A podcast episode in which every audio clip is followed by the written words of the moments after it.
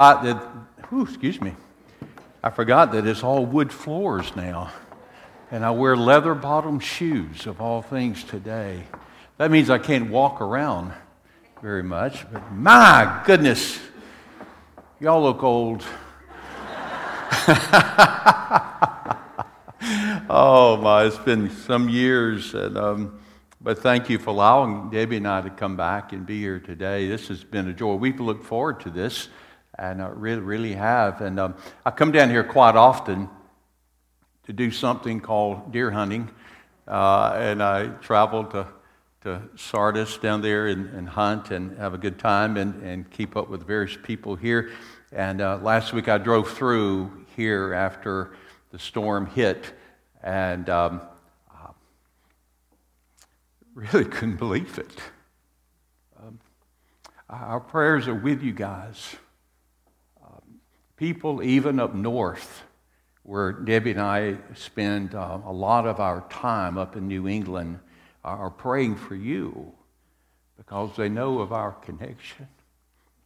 I wasn't going to do this at all, but uh, I hadn't changed much. I did this when I was here, and I'll do it again while I'm here today. And uh, and all. But, um, but just praying for you very much. But I have a word from the Lord uh, for you today. I know I, I do. If you haven't seen Debbie yet, she's the best looking one. She's right down here. And, and she hasn't changed much at all. She's just become more beautiful, I think, and as the years have passed by. But um, I'd kind of give you an update a little bit. Our, our kids are, they don't live far from us. And really, it's not about our kids, it's about our grandkids and uh, our grandkids don't live far from us. I told uh, Wesley and Melody, I said, You know, you're really not that important to me any longer.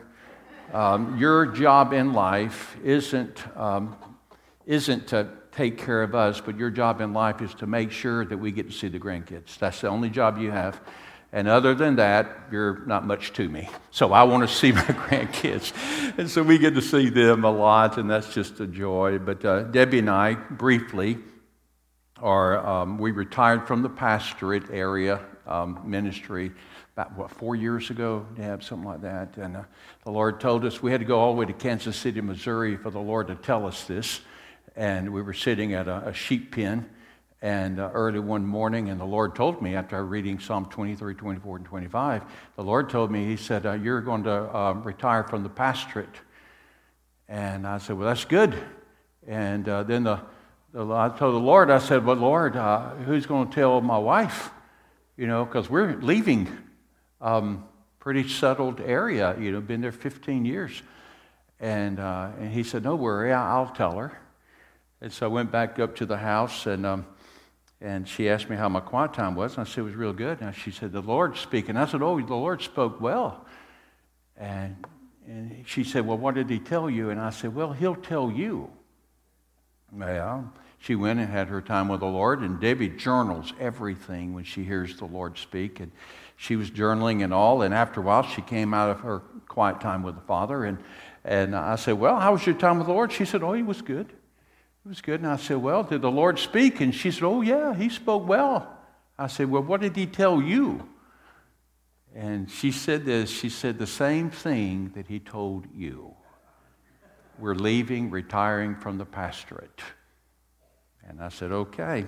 We did not know what we were going to be doing. We had some ideas of what God was going to take us to, and, but uh, the Lord didn't move into that direction and moved us into this ministry called Assignment International Ministries. It's based upon the idea of assignment that she has used. She and I have used that term so much, and uh, about we're on assignment. God points you to places, and um, and so we were appointed down to Dothan as we were here by the Father, and the Lord pointed us down there. And now He was doing something else to, to take us into a different assignment, and that assignment was going to be a lot, lot different. And so now our assignment or our ministry is called Assignment International Ministries.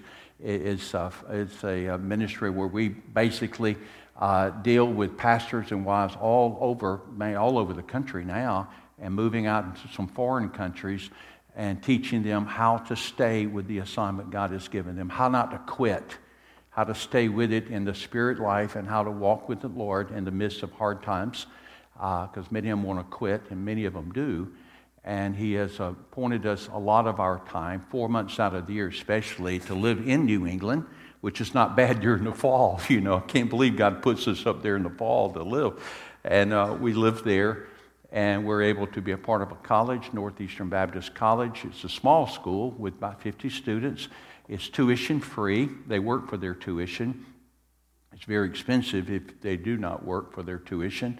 Um, but it's, a, it's the only Baptist college, only religious school, evangelical school in the Northeast. And, uh, and so we're very rare, and no one wants us there. And, but we're training young men and women how to walk with the Lord in the areas they walk into business realms, counseling realm, whatever it may be, just how to walk with the Lord and stay with the Lord. And so we get to invest in all of those students, invest in the college, and invest in New England with pastors all over New England and mentoring and teaching and sharing with all those people there and all over the rest part of the, the, the nation, over, over, in Washington, Oregon, now in Wales, and we're connected in Honduras and in South Brazil. We travel a lot, it seems.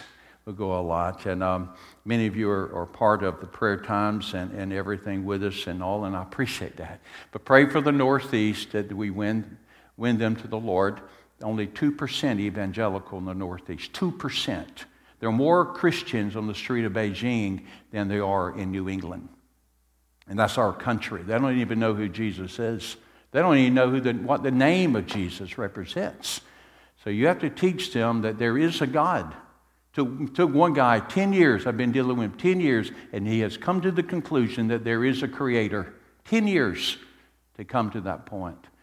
And now we hope and pray that he'll come to know Christ. And, uh, but that's in our country. And that's what we do is share the gospel with those up there and help equip other people to share the gospel of the Lord. But you can pull up the story of Assignment International Ministries on our website and read all about all of that stuff.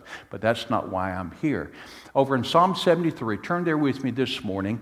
Psalm 73 it's just an incredible psalm. It's one of my, my go to psalms for my own personal life. It's where I turn to often. I, I love to read the Psalms anyway. I, I, I, do. The Psalms 23, 24, and 25 is what got us into what we're doing now. And uh, Psalm chapter 1 talks about the, the, how to walk with the Lord and be that kind of person that just grows in the Lord. And Psalm 73 gives us some incredible insights. Now, as you're turning to Psalms, to Psalm 73, let me kind of give you an, kind of give you an idea about what the Psalms are. If you remember the song years ago, David Gates wrote it. Uh, remember, uh, he was a part of, oh, who, who was it? Bread. Remember that? Some of us older guys gals. You know, Bread, David Gates, he would play that guitar. And he wrote a song uh, about the diary. I found your diary underneath the tree, and I started reading about who? About me. Started reading about my own life. Well, when you read the book of Psalms, that's what you're doing. You're reading someone's diary. You're reading about their journey, what they encountered in life, their hurts, their joys, everything in their life. And so, this man here who is writing this psalm, some say that it, that, that it was probably of David or some, one of his cohorts, but it doesn't matter who wrote the song. It was a person that had gone through some things, and now he's writing down what he has just lived through. He's writing down what he has just lived through. And so we see in here the, the personal record of this man who is just searching for something in his life. He was searching for some victory, dealing with some tragedy, dealing with some heartache, and he said, I've got to find out how to deal with life. But he makes a great discovery. If you look there in verse 1 of chapter 73, he says this in the very beginning of his psalm as he's sitting at his table writing. He's thinking, looking out into the horizon, and he says this Truly, God is good to Israel. Or you can write it God is good to me. God is good to me. Do you believe that? Let me ask you this morning do you believe God's good to you? You know, sometimes it takes going through things to begin to realize how good God is. And often, in the midst of your heartache, in the midst of your tragedy, in the midst of your situation, you begin to find the very goodness of God if you start looking for it. If you look outside of yourself and begin to see Him, you begin to see the very goodness of God. And you can begin to cry out, as the psalmist is crying out, God, you're, you're just so good to me. And then you begin to get excited about how good God is.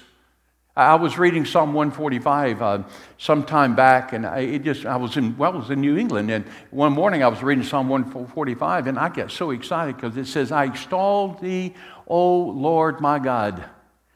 That word "extol" means that I'm excited about you, O Lord my God. I am so overjoyed about you, O Lord my God. And the same thing the psalmist is saying here Father, I, I, you are truly good to me, and I'm excited about how good you are to me. Regardless of what is happening in my life, you are so good to me. And so he's writing about that wonderful discovery that he has made. It's like, an, uh, like, it's like, a, like a man who's walking into a cave filled with gold. And he walks into this wonderful place and he begins to see the very goodness of God. He knew that God was good, but now he's really seeing how good God is. And there's one thing in knowing you know, and saying, well, God is good. You know, we sing that, or, or we may sing that in a song, or we may say that in a prayer. But yet it's another thing saying, yes, He is, because I've seen it. I have seen His goodness. Now let's look at the rest of the text. Because he says, now he makes a statement, God is so good. but he says, basically, this He says, you know, I didn't think that one time in my life, though. I, I didn't think God was good at one time in my life. And so now he's writing about how he came to the point of understanding how good God was and how good God is. And so look what he says. He says this He says, But as for me, my feet had almost stumbled, my steps had nearly slipped, for I was envious of the boastful when I saw the prosperity of the wicked. For there are no pains in the death, but their strength is firm. But they're not in trouble as other men, nor are they plagued like other men. Therefore, pride serves as their necklace, violence covers them like a garment. Their eyes bulge with abundance. They have more than heart could wish. They scoff and they speak wickedly. Concerning oppression, they speak loftily. They set their mouth against the heavens, and their tongue walks through the earth. Therefore, this people return here, and waters of a full cup are drained by them. And they say, How does God know? And is there knowledge in this Most High? Behold, there are the, there are the ungodly who are always at ease. They're, they increase in riches. Surely I have cleansed my heart in vain and washed my hands in innocence. And all the day long I have been plagued and chastened every morning. Uh, if I had said, I will speak thus, behold, I have I would have been untrue to the generation of the children. When I thought how to understand this, it was too painful for me, and I'll pick up the rest of it in a moment. But here's the psalmist is saying this. He is saying, you know, there's, uh, he said, there was a time in my life when my faith was beginning to slip. My feet began to stumble. I was walking down a path and I was sliding to this way and I was sliding to the other side. I was trying to go up a hill, and every time I put my foot on a, on a rock that I thought would hold me, my, my feet would give way and I would begin to slip down. He said, I, My faith was slipping. The things that I used to believe in God, I'm beginning to doubt just a little bit. Yeah, I used to really think God was powerful and could do all things, and He was so good and so wonderful, but my eyes became a little dim to all the things that God was because my circumstances were a little different. He said, My faith began to slip. Have you ever had slipping faith? You've probably had a little bit of it the past couple of weeks or so. The slipping of your faith. Whenever, you're, whenever things aren't even ground any longer, It's whenever the ground begins to kind of give way and your feet aren't stable and you begin to just slip. Well, well, how can you tell if you're slipping? Well, begin to see, are you beginning to doubt God? Are, are you beginning to become less less concerned about the things of God? Are you involved in the Word of God? And you begin to slip in those things. You know, church, well, I can take it or leave it. It's not really that important. What is important, I got to pick my boots up, I got to strap it on tight, and I've got to go do it myself. And I'm going to make myself happen. All that is is a slipping of the faith. Well, what causes it? You know, everyone has a slipping of faith. I don't care who you are. There's that time when you begin to get to a point of saying, Can I make it? Am I going to get through this? Is the things that I have believed in, are they really so? And really, can I hold on to this because the things I've been holding on aren't really holding me up any longer? Can I really get through all of this? Why do you lose it? Why do you begin to slip in your faith? Here's the thing this is why you begin to lose. You begin to lose your focus you began to lose the focus of your life. Remember Peter, when Peter was there and saw Jesus walking on the water, and he came to the edge of the boat and he saw Jesus. He said, Listen, Lord, if that's you, how about letting me just come on out there to see you? You know, I've always wanted to walk on water, so this would be a good time, Jesus. And so he said, so Jesus said, Hey, come on, babe, let's go. You know, Peter was always up and down all the time. You know, he was slipping of faith constantly. He was up and down. And this is a moment he had a lot of faith. And he said, Let's go do it. I believe that I can walk to you if you just tell me. Jesus said, Come on and start walking. And he got out and he was doing pretty good. He was surfing well in those days, barefooting, by the way. And he was just he was just going, and all of a sudden the storms of life around him, the storms, the waves got bigger and bigger and bigger, and he began to look at all the waves around him, and he began to do what? He began to sink.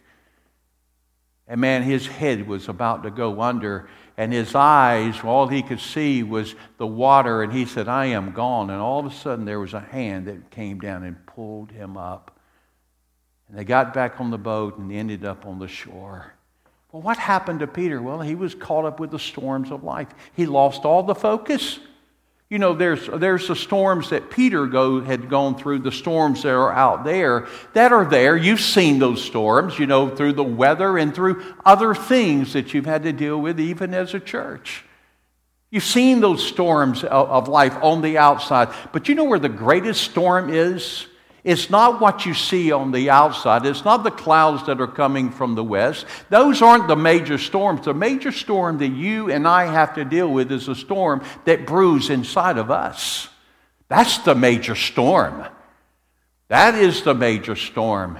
The unsettling of our own heart the unsettling of our own thoughts, the unsettling of our own spirit, where we're wondering if I'm going to ever make it, and their insecurity begins to set into the heart, and you begin to say, I, I don't know if I can keep my head above the water any longer. You see, those problems begin to come into the life, and you begin to lose focus because you begin to look not only at you, then you begin to look at everything around you, and it looks different. That's what happened to the psalmist. The psalmist, if you read on down in verse 3 and following, he says this. Let me just put it in modern day, modern day language if I can. The psalmist says this in verse 3 and following. He said it just like this. He said, You know, here I am, a Christian. I have been walking with God all of these years. I have been, I have been reading my Bible. I have been going to church. I have been going to worship. I have been giving. I have been doing all of these things. And all of a sudden, it dawns on me that I have problems. I have troubles. I have sickness. I, I, I can't get anything straight. I'm kind of confused about how life is fitting because things aren't fitting my life very well. Everything is becoming rocky in front of me, and I don't have any more answers to the questions that, are, that are, I am asking in my heart. I'm trying to find some answers, and I still can't find the answers. And all I'm doing is beginning to slip. And then inside, he is literally turning inside, dealing with this storm that is here And then he deals, then he starts doing what we often do. When there's storms happening in here, we start looking out there. We begin to look around and say, okay, this is what's happening in my life what's happening with everybody else's life. And he looks around and he sees people having a great time in life. They're smiling, they're laughing, they don't, they don't have any problems in the world. And jealousy begins to creep into his heart, resentment begins to creep more into his heart, bitterness begins to swell even greater and greater and greater and greater. And he says this He says, You know what? I look around and I see all of those ungodly people out there. They're not walking with God like I have been walking with God, and I'll tell you what, this is not fair. And so, God, I just want to tell you I'm mad at you, I'm mad at the world, and I'm even mad at myself for believing all this stuff. You ever been there? You have. You have.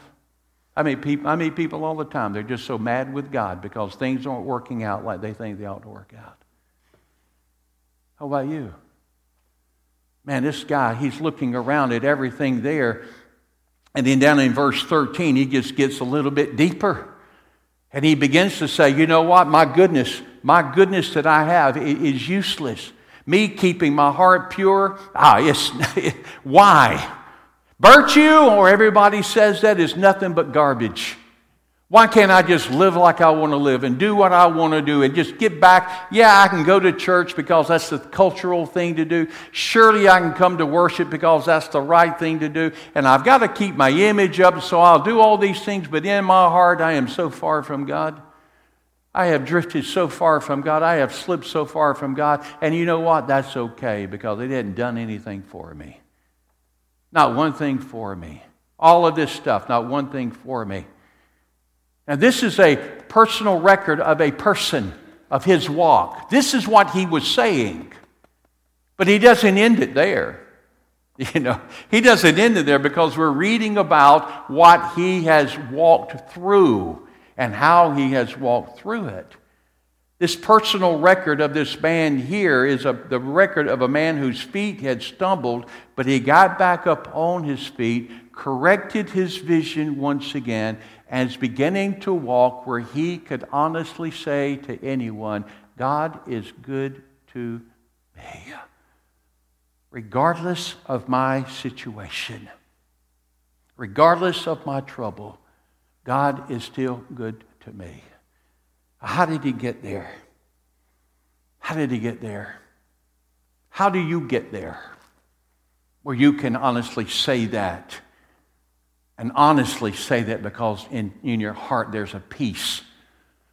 In your heart there's restored joy. In your heart there's, some, there's a little bit of, of fulfillment in you, even though you don't understand everything in life, but you do understand about life and who controls the life. Well, how do you keep your feet from slipping and how to have that restored faith. Let me give you, you know, I'm always going to give you three things. And so let me go ahead and give you three quick things. If you listen real quick, I'll give them to you real quick, okay? If you don't listen quick, I'm going to be here all day. All day. But let me give you three quick things. Because you're in this. If you're not in this, you will be in this. How to keep yourself from slipping down where you become to the place where you're just kind of going through the motions. How to keep from that? Here's the first thing you got to do you've got to admit your condition. You have to admit your condition. We have the idea sometimes that we're not to never doubt or entertain uncertainty of life. You know, but there are questions and there are doubts in our heart. We try to ignore them, but they're there. We try to put them under, the, under a carpet or a rug someplace, but no, no, they're still there. They're under something, but they're still there. The best thing to do is just to take it out and deal with it. Well, if I, if I deal with it and admit it, then, then what about my image? Because everyone thinks that I've got it all together and I'm, I'm Mr. Super Christian or Miss Super Christian and I'm supposed to have it all together. I teach Sunday school or, or I'm a deacon or I'm a leader in a church or I, I'm a leader in the community and they think that I'm to have it all together. Let me tell you something. Sometimes you don't have it all together. Amen? Man, I spent a year and a half in clinical depression. And I was pastoring a large church, and everybody thought, wow, this is wonderful. And I was literally falling apart inside. You've been there. If not, then you need to go find out if you need to tell the truth. Because this is on this is where life is, amen? This is where you are. You admit where you are. You admit it, saying, This is where I am. Lord, this doesn't look fair. Lord, what's wrong with this picture? What's wrong with this? Forget about the image. Forget about all of that. And the writer of the Psalms here is, boy, he is so honest. You know why I can tell he was an honest man? Because he wrote it down and we get to read it. He says, I have nothing to hide. Because trying to hide something will keep me in bondage. But the moment I begin to confess and become honest with it, then I am set free. And I remember the day, the night, whenever I admitted that I was in depression. And I, I was reading in bed of a, of a friend of mine, a friend of ours, who, who had gone through depression. It was a book about his life. And his, he had gone through that and didn't want to admit it at all. And, uh, he said, The greatest thing I'd ever done was whenever he admitted. And I yelled out to Debbie, I said, Debbie, I'm depressed. And she said, It was about time you noticed.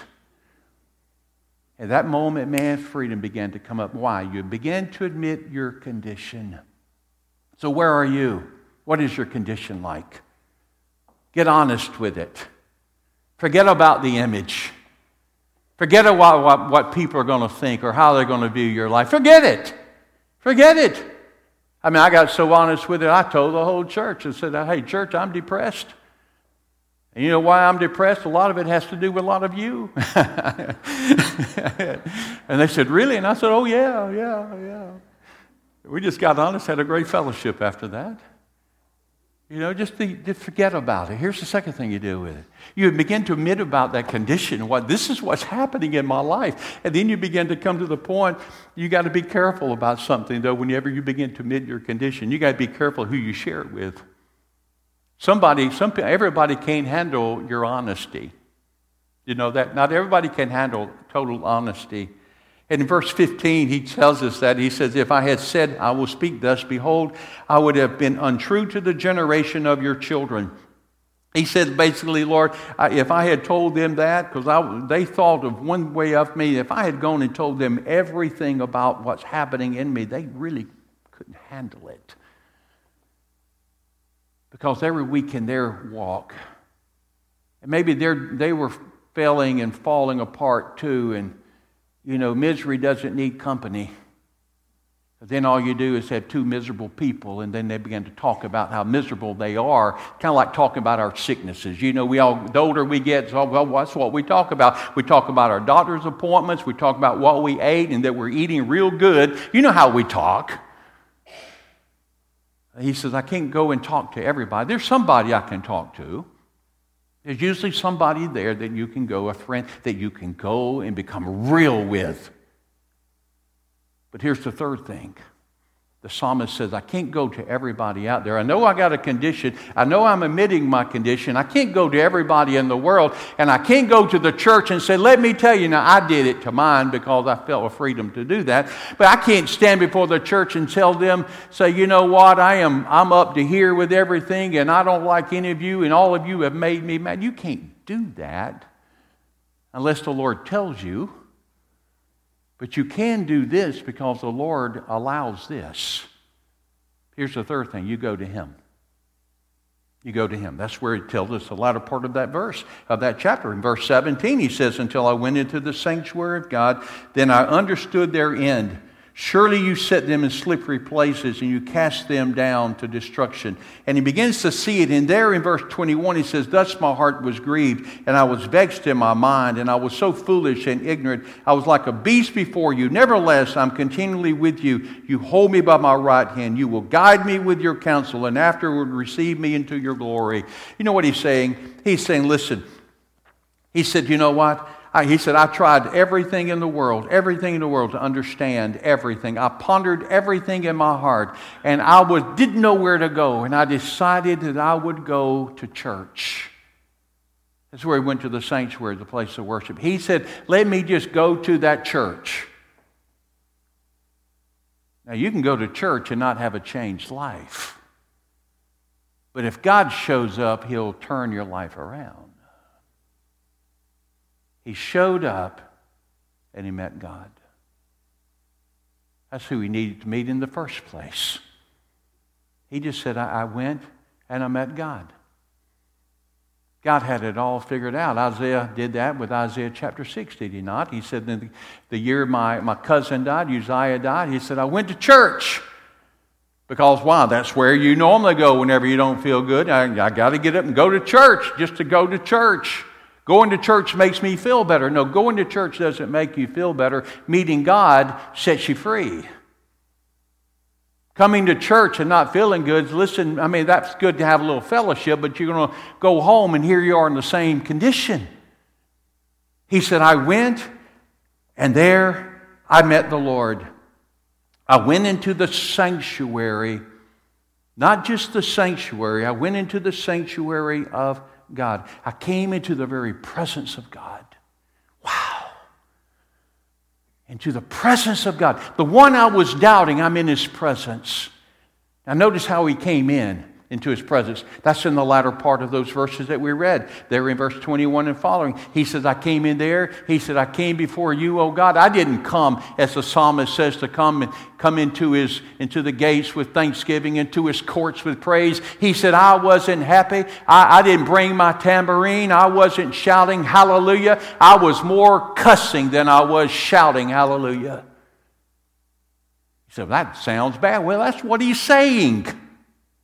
He said, I came before you, God, as a mad beast. I was so mad at you, the world, at myself. I was just torn apart. He said he came there as, as with gnashing of the teeth, like a wild beast before holy God. And he said, God, all you did as I came before you like that, all you did is that you reached out your hand and you held me and you let me get it all out. Isn't that neat to know? That you can just go before God and you don't have to clean up to get before Him. You come just as you are. Like a child comes to the Father and let God just grab you with the tenderness of His mighty hand. He says, You held my hand and you gave me direction. You held my hand and gave me some security. You held my hand and you let me know that everything is going to be okay. Was the storms around his life ended? I don't know. But I tell you what, the storm in his life had ended. He said in the scripture, he, he said, You know, everything was done. He said in verse 24, You will guide me with all of your counsel, and afterward receive me into glory. Whom have I in heaven but you?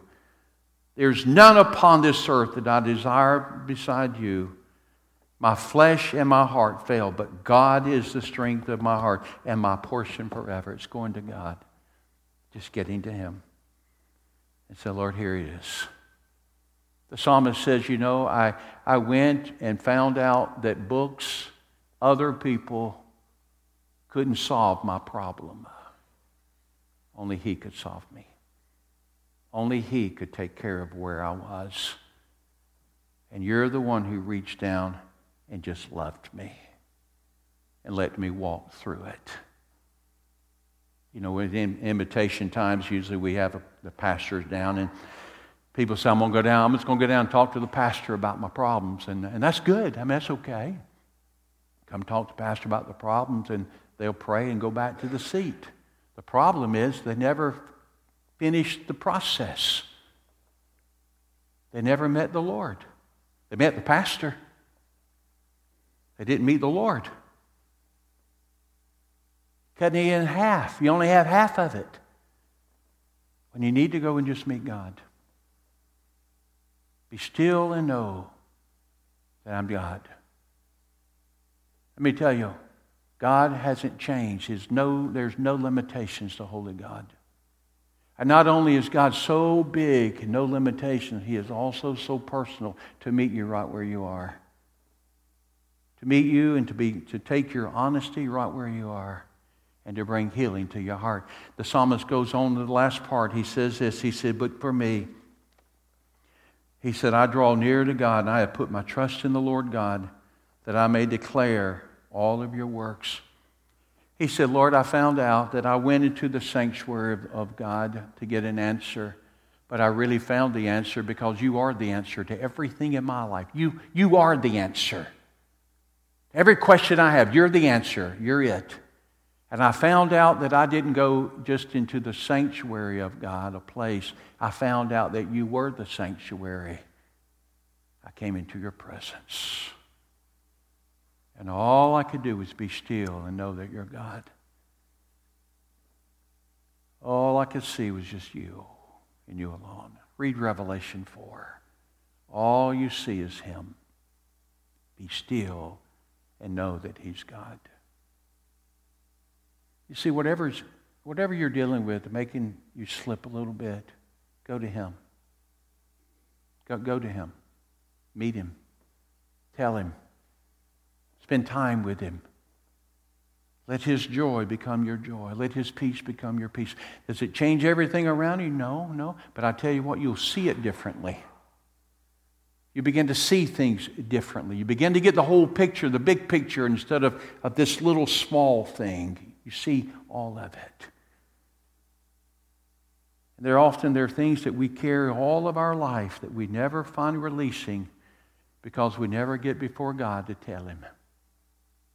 I was preaching this message years ago in, um, in um, Tallassee, Alabama.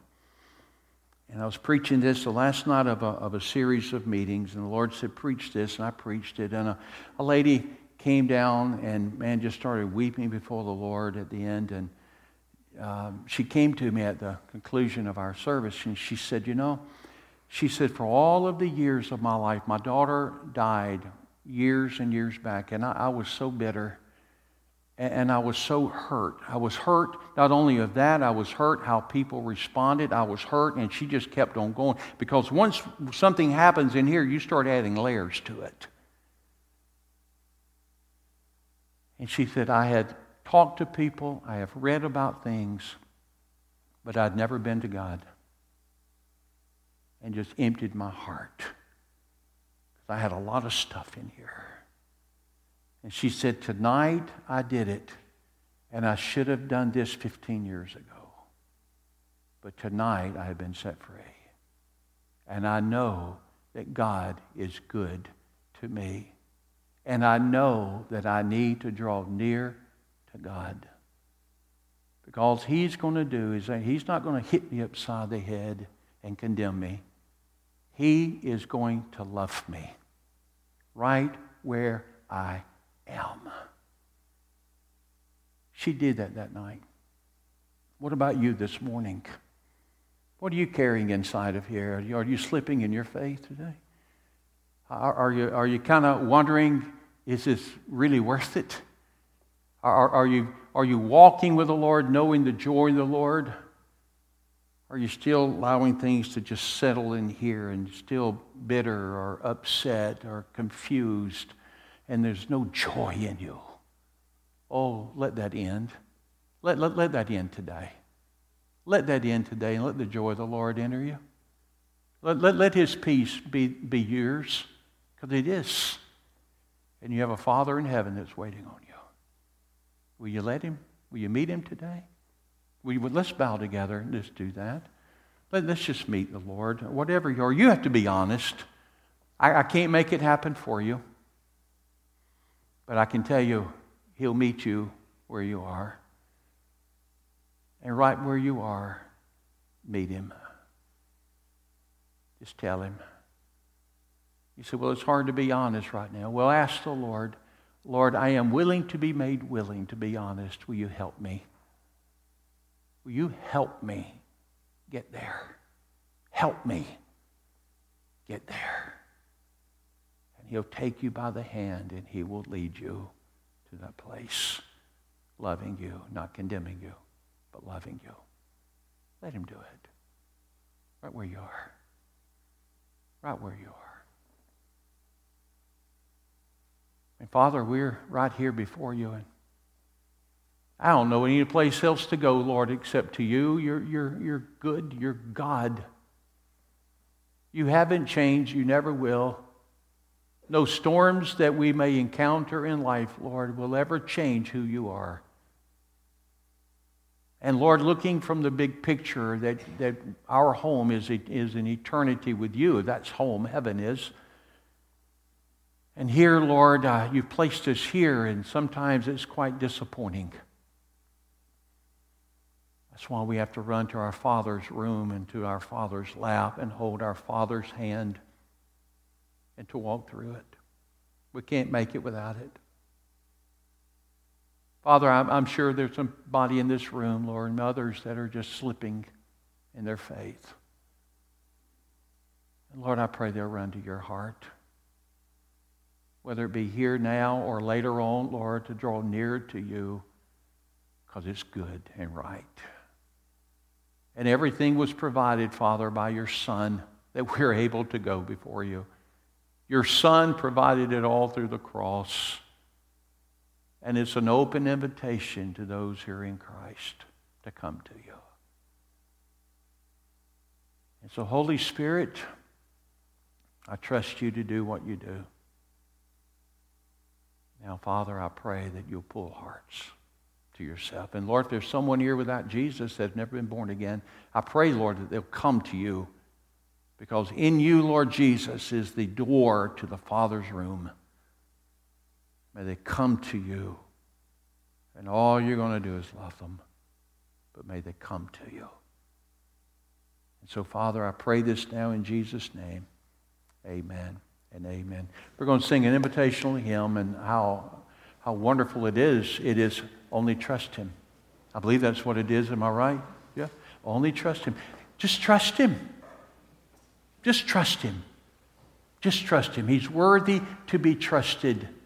Only trust Him now. So let's stand together and Jeff, come lead us in that song. And if you need to receive Jesus in your life, please come. If you need to come to an altar and say, Lord, here I am, do something with me. You obey the Lord right now, and I'll be down waiting for you.